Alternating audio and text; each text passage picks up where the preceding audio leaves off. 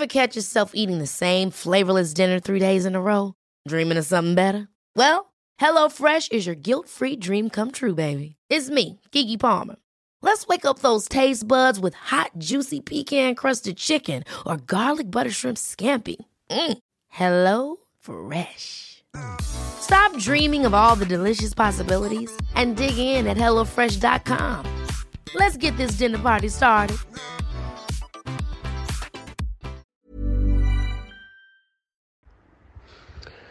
If I can say um, hello to all the listeners out there, um, what a, what a great um, adventure it's been sharing all these thoughts with you. And uh, as I say, um, from the roadside on um, just north of Leans, if I can say a, a sincere apology to the listeners for my, um, I'm guessing what were 48 ums in 124 seconds of uh, voice recording in my last little voice recording. I will endeavour to improve on that. And one little one little point I did want to bring was that um, although the ra- the stage is just starting now, so by the time you hear this, everyone will have a much better idea. But the how amazing the dynamic of the break has has has changed what getting in the break means now in this year's tour. The I think it really started with Kwiatkowski, where everyone was sure he, no one could make it on the from the break that day to the finish and win the stage. But then, of course, Asgreen, um, it's just continued on and just made changed the whole way the races or getting in the break has changed. And um, going into today's second last stage of the tour, where uh, I think there are 11 teams that haven't won a stage, that will be very interesting to watch. It's been great, everyone. Hope you've enjoyed this tour. I certainly have. Next time.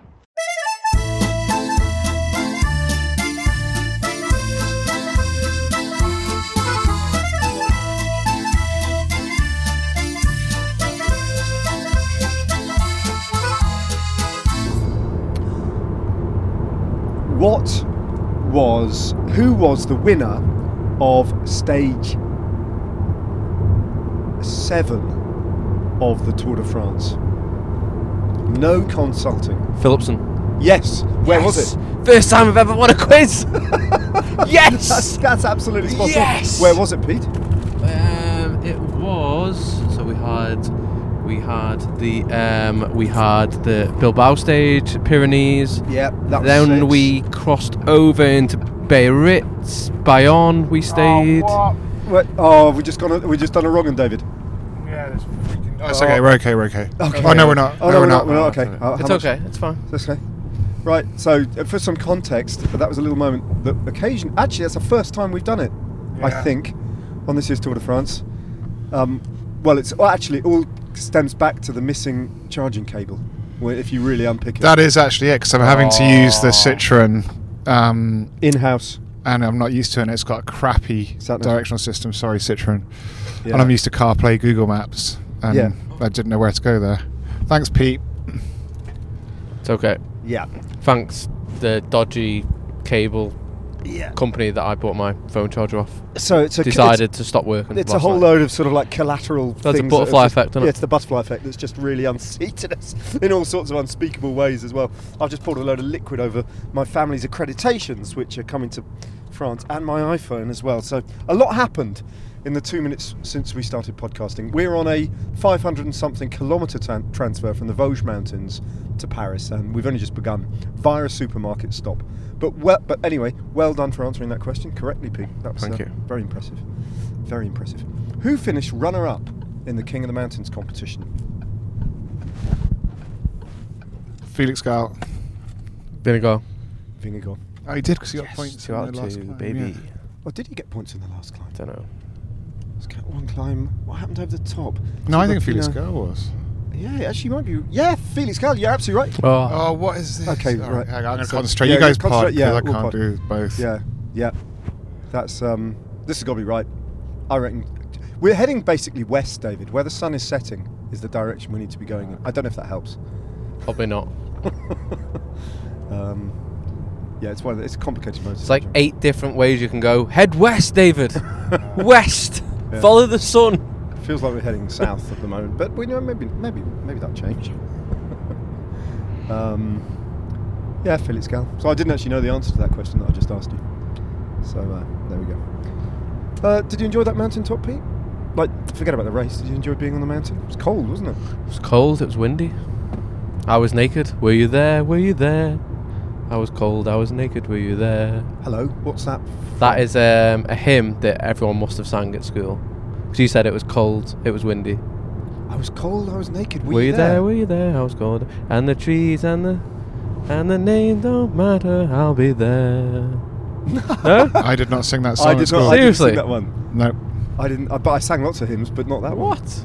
Sounds good. Well, we'll Kinda- we'll listen. We'll see if our listeners have because that'd be a bit weird. Anyway, the the top of the mountain it was all right, wasn't it? It was very It was Village different. Fete. It was very Village Fete. mm, Yeah. Yeah. It was very humble and grounded, wasn't it? Yeah, it was, it was Vosges. It was um, and but it's just quite an interesting place to have a finish with the way that the the route kind of switched back and around itself. So it was a sort of natural amphitheatre, and then where you had the set at the end of the show, you were kind of literally right on the line, weren't you? And it's super loud, and Gary had problems with his hair, and Mm. uh, you used a lot of hairspray Yeah. just to hold it all in place. David made a quick sort of transfer from the commentary booth Yeah, to join me on set, that but it was took him by surprise. He wasn't expecting to. no. He jumped, I was not. Jumped straight Me out. neither, actually. Just- Yeah.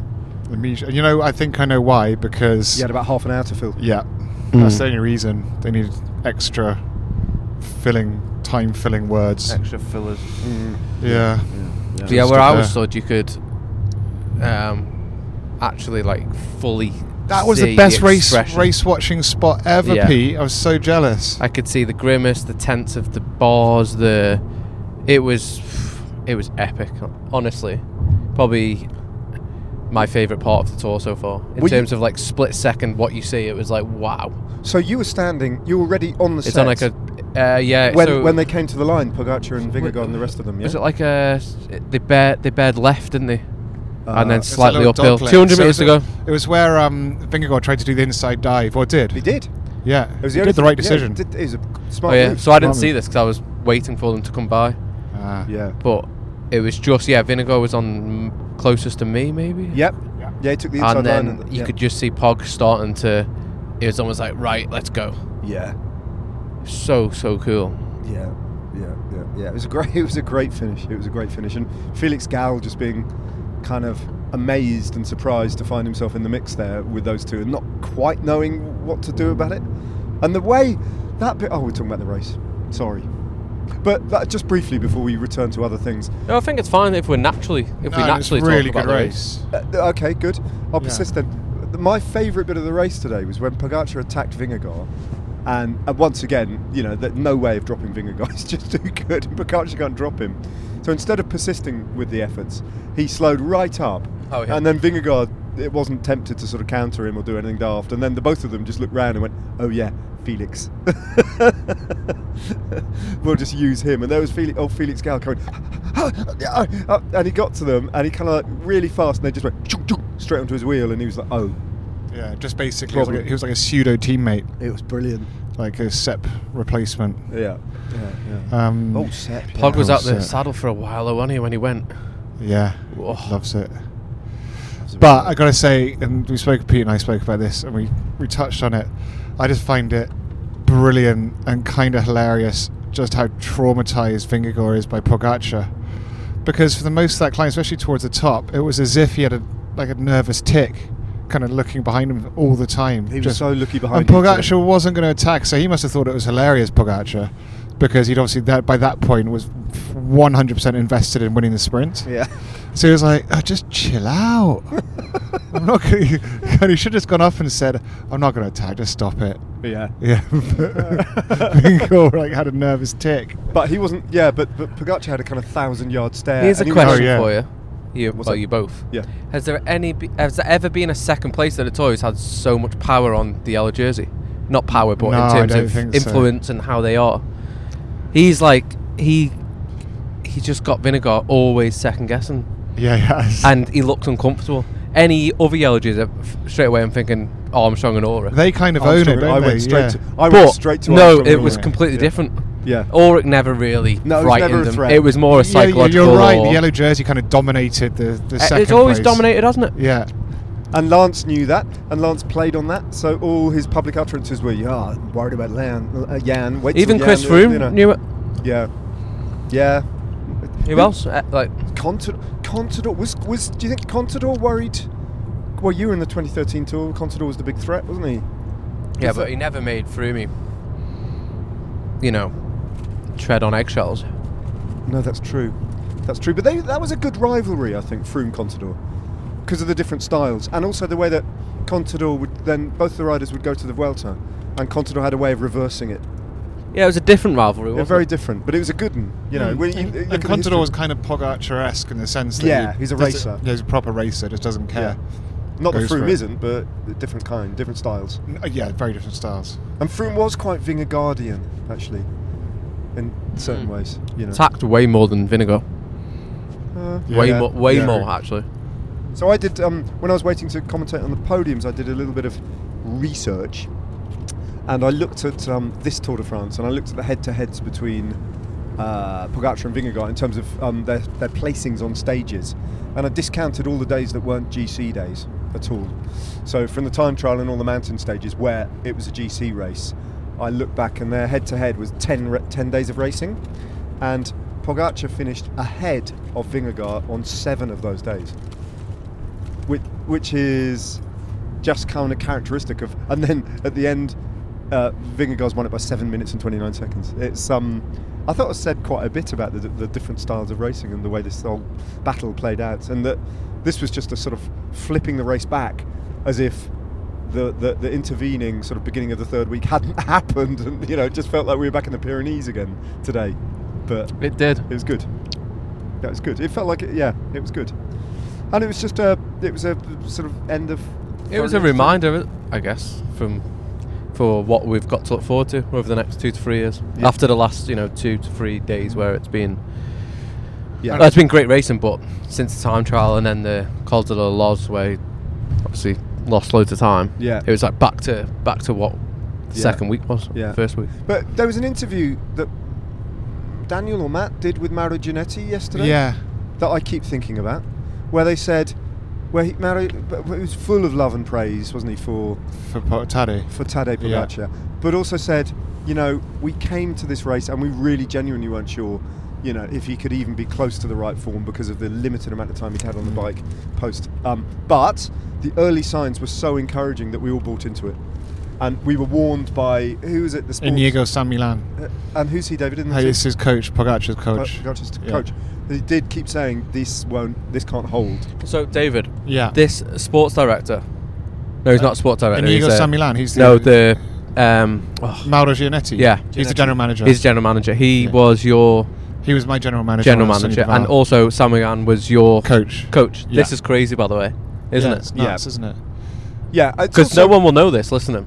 That David has had the same general manager and the Yeah. same coach as, Yeah. as Tadej as the, the What person we're talking about for three Um, weeks. yeah, that It's is- quite interesting. It is really interesting because that was before kind of Inigo San Milan became the Inigo San Milan of today.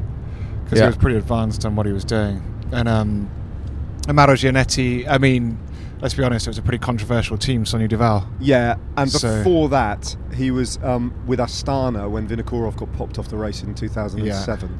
So it, for context, Gianetti has been on some pretty dodgy teams Yeah. in the in the past. Mm. But give us a reason why we should have faith in him, David. I mean, uh, I mean, I think um, that was a different team, different culture. He was, uh, he knew my concerns about the team at the time and listened to them, but I think felt quite powerless about it all.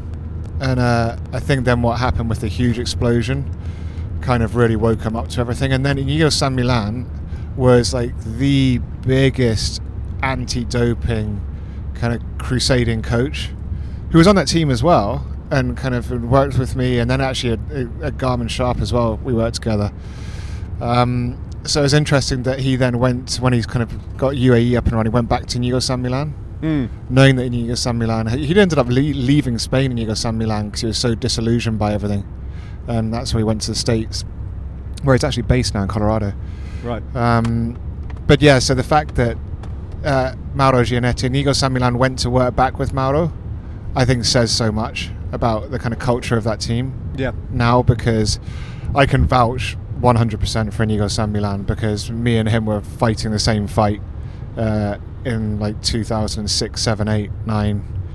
Uh, and he actually left the sport for a bit and came back. Um, so as I, when I kind of learned that he was Pogacar's coach, I was like, "What? And you Inigo San Milan? That's amazing!" I was kind of so pleased for him.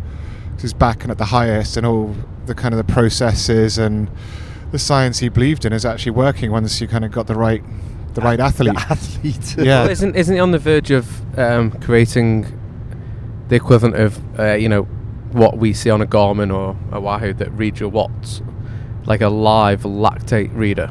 That was always his big thing. So I think he's very close to it. Really? Yeah. Wow. Yeah. Oh, yeah. Because then he wanted to use it. He's talking about. i've checked him out recently on social, and he's talking about how it can be transferred over to kind of cancer research. Um, That's it, yeah. Yeah. Well, that would be nuts. That would be flipping the usual paradigm completely on its head, where um, sports science and indeed doping science inherits things from the medical industry. Yeah. That would be like Oh, putting, yeah. the, putting the They're the opposite. yeah, the complete opposite. It's pretty interesting because if you look at it like that, what the human body goes through at Tour de France is kind of really pushing the frontiers of kind of how deep you can take it, kind of pushing the body to the limit and how it recovers and adapts. There's not, you can't test that in other places, really. Yeah. It's um, and then the kind of the training loads, etc. So it's about time they started actually transferring that knowledge kind of into wider society and medical science Mm, mm. because there's got to be some interesting learnings there. Mm. Um, but yeah, but going back to Pogacar, what was interesting as well in the post-race interviews was he was asked by Seb um, what was his best bits of the tour, and he said on the team bus, Yeah. Which I thought was so telling. And this is always something, Pete. Yeah, we, yeah. we were speaking about this at the beginning of the tour. Quite a lot. Yeah. How important Oh. your team morale is. You can not win a stage, or even get any form of results, but you can come away from a race with good memories, if the morale on the team bus is is like that. It's just Yeah. it's just yeah it's uh, And and that was then kind of telling again in Mauro Gianetti's post-race interview today, yeah. where Yeah. he was talking about Tadej and kind of how he's turned around, and he said, well, he's had a f- couple of days to recharge, recharge his morale, hmm Mm. which was really. He didn't say physically. no, Mm. It was like he needed to recharge his morale. but yeah, which explains so much. He, he hasn't taken a hit like he did, on, which for sure is physical, uh, which is what you were saying before, Ned. The fact that it was probably always going to happen with his lack of racing from Liège and the Mm. load, Mm. but he's never taken a, a complete blow up like that. He's never had it in his career, hmm and on that stage, No, And I- because last year's defeat to Vingegaard had all sorts of mitigating circumstances, didn't it? Where you could explain he'd it- raced himself out. Yeah, he'd raced Yeah. himself out. There was the Roglic factor. There was this, that, and the other. There was the crash. But this one is just a was a p- complete hammer blow. I for think- Vingegaard, you know twice. everyone's gonna get to see that on the the Netflix Yeah, Unchained true. because they've they've joined it, haven't they? Yeah, Yeah. Everyone knows that by now. Pete was on just Twitter. waving at the little Trek team bus, and now he's opening the window, and he is waving at the Ineos team bus. that is heading for Paris. Uh, don't know if he's got a response. no. Think it is. Is it Pitters? Was it Pitters? My hair looks mad anyway. Quick blow dry out the window. yeah, yeah, Oh god. yeah. Well, that was.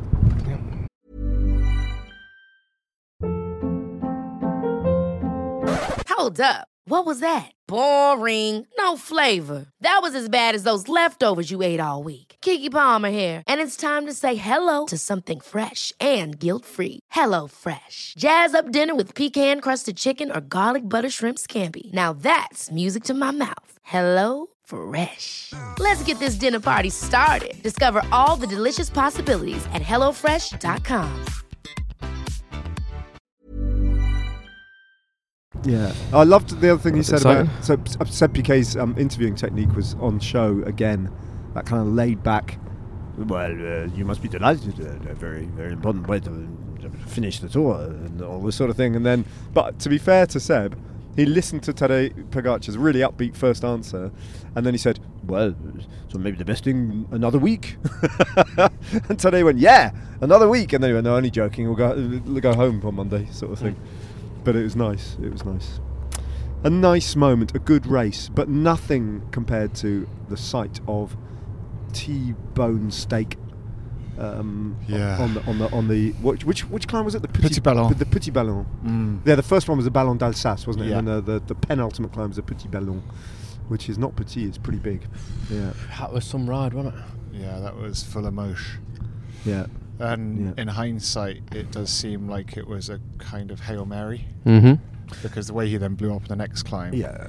But Yeah. I would. It's a right thing to do, though. yeah, yeah, I agree. yeah, absolutely, 100%. absolutely. Yeah. Yeah, He was in the race. He was off the front. It looked amazing. that moment. it was amazing. What you wouldn't replace it for the world? Yeah, No. yeah. Like you wouldn't. final you- tour. Oh, come on. And he wasn't. He wasn't kind of disheartened or demotivated by the fact that obviously, with the, with the way they were racing behind it, you flagged it up in commentary. But you just went, "Oh no!"